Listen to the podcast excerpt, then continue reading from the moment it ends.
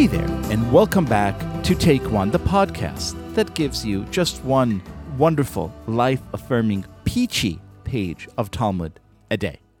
And today, after a long, I don't want to say absence, I would say well deserved rest, we welcome back our rabbinic supervisor, our advisor, our rabbi, our friend, Rabbi Dovid Bashevkin. Hello. Liel, it is such a joy to be here, even though you keep introducing me in ways that put daggers in my heart. And the, we got to start with friend. I think that's where it begins. And can I share something peachy with you? Absolutely. You should know twice this week, people have come up to me and said how lovely this podcast is. People I don't know. And I thought that that was just the peachiest, kindest thing, because especially now, a kind word goes such a long way. And it was just a nice thing to hear. I got to tell you, that makes me so, so happy. And the thing that makes me happiest about it is that we have managed to share with other people our own passion for just what an incredibly restorative, life affirming force this one page, just one page of Talmud a day could be, especially as we're all locked up and, and prone to so much anxiety and uncertainty. So, Amen Selah. Exactly. Exactly. And so today we read uh, Daf 52 in Masechet Shabbat.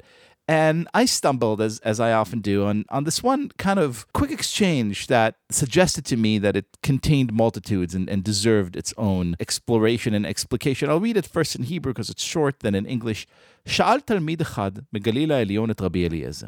שמעתי שחולקין בין טבעת לטבעת. אמר לו, שמא לא שמעת אלא לעניין שבת, דאי לעניין טומאה, דא ודא חדה היא. it was taught in the Tosefta. A certain disciple from the Upper Galilee asked Rabbi Eliezer, I heard that one distinguishes between one type of ring and another type of ring. However, I do not know with regard to what halacha this distinction is made. Rabbi Eliezer said to him, Perhaps he only heard that distinction with regard to the matter of Shabbat. A ring for adornment may be moved on Shabbat, and other rings may not. As with regard to the matter of ritual impurity, this ring and that ring are one and the same, and there is no distinction between them. And then, of course, the Gemara goes on to discuss ritual impurity at, at some length, as the Gemaras want to do. But I kind of love this distinction between ring. There's one ring for, first of all, as a huge dorky fan of Lord of the Rings, you know, the nature of rings is very curious to me. But I love how it says, you know, a ring for adornment is one thing and other rings may not be. What's the deal with rings? So you could really write an entire book on both the sociology of rings, particularly in the Jewish community, and the halachos, the rings in Jewish law.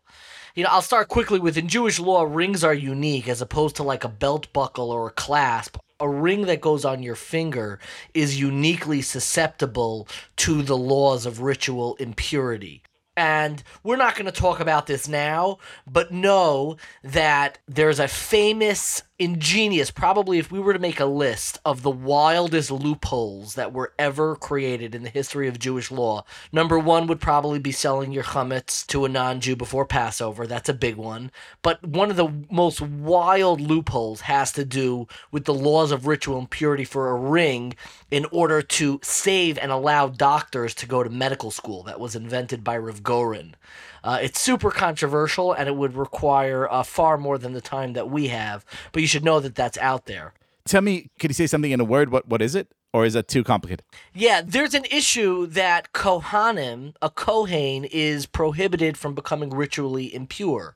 So it's a question what happens if a Kohen wants to become a doctor and then operate and deal with cadavers? So Rav Goren came up with this brilliant loophole that a lot of people don't like. I mean, Rav Goren, uh, who was the chief rabbi of Israel, uh, had a lot of controversy surrounding him. But he had this brilliant idea that they should wear wedding rings uh, or or you know wear a metal ring, and that way stringing together a few other ideas will make them ritually impure in a permissible way even before they enter the school. So it goes down, and I'm a big fan of listicles, and nobody asked for a listicle of the top five best Jewish loopholes. But if we're one to ask for such a listicle, that should absolutely be on there. And so this is incredibly fascinating. I think this is a listicle that needs to happen right now. Get busy after Nobody Shabbos. Wants this listicle. it's it's very yeah. Talmudic and dense, but but it's a lot of fun. So take us briefly through this business of rings and, and maybe begin by telling us do you wear one? So it's so interesting. When I read this passage, that's the first thing that came to mind for me because I don't wear a wedding ring. My father does not wear a wedding ring. Kind of like the sociology. Maybe it's in the in certain segments of the Orthodox community. We just never grew up wearing rings. My grandfather, who was a rabbi in Portland, Maine, did wear a wedding ring. And I feel like my generation, a lot of my friends don't. And it's a, it's a perpetual fight with my wife.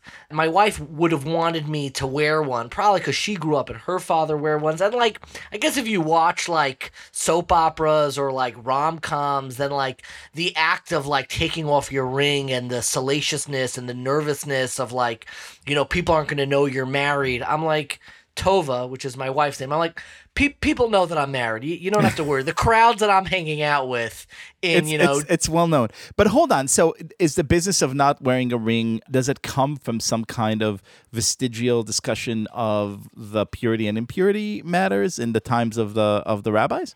I don't think it relates as much to the purity impurity discussion. For me, you know, it's a nice solace that I'm like, okay, I can avoid some of the impurity. But that's only something I would tell my wife to to kind of uh, fight back against her her arguments because this is something we continue with, and she's kind of left speechless that I'm invoking the laws of impurity in a in a marital conversation. But uh, I guess it's kind of like a question of whether or not sociologically this is an object that men typically wear. I think it's a, it's a gender question for me. And it's a question of just like what I think looks good on me. I, I didn't grow up with a father who wore one. He was a doctor. I guess he was covering his hands all the time. Be annoying to take it on and off. Um, and I don't wear one. And I feel like what I just said now is going to get a lot of angry responses. Uh, did I just get myself into a great deal of trouble by by by sharing that? I think by now our listeners are ready and forgiving. But to get back to Rabbi Eliezer and that one certain nameless student from the Upper Galilee, is there any other kind of greater significance to the different kind of rings that you could that you could explain to us in less than four days of Talmudic discussion? Yes, well, there is a distinction of what type of ring um, will necessarily require ritual impurity, whether it has a big signet on it, like those sweet college rings, or if you watched Uncut Gems and right. that sweet Kevin Garnett ring. That definitely is even more strict. But the real place where uh, the laws of rings comes into place all the time for those who wear them, men and women, is the question of when you wash your hands, whether or not you wash them before bread or when you wake up in the morning do you have to take your ring off? And if you look closely at people who are careful about washing their hands, nearly all of them have mastered the very quick pull off the ring and where do they place it? most women that I've seen do this, I haven't looked as closely to the men. They don't place it on the counter because they're nervous it's going to fall into the sink. They place it in their mouths in their mouth, which is, you know, not ritual impurity, but a little bit gross. but that's what my sisters and my wife, that's what they all do. Rabbi Bashevkin, as always, a fascinating discussion on an item I've never thought I would give any thought to. Thank you so much. Such a pleasure to speak with you, as always.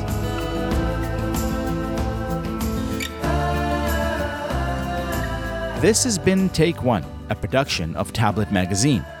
If you enjoy this show, please go and rate and review us on iTunes or whatever platform you use to listen to podcasts.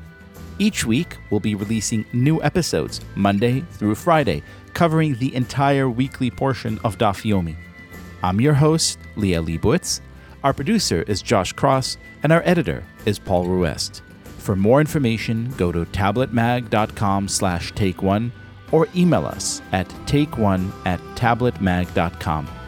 I hope we've made your day a little bit more Talmudic, and we'll see you again soon.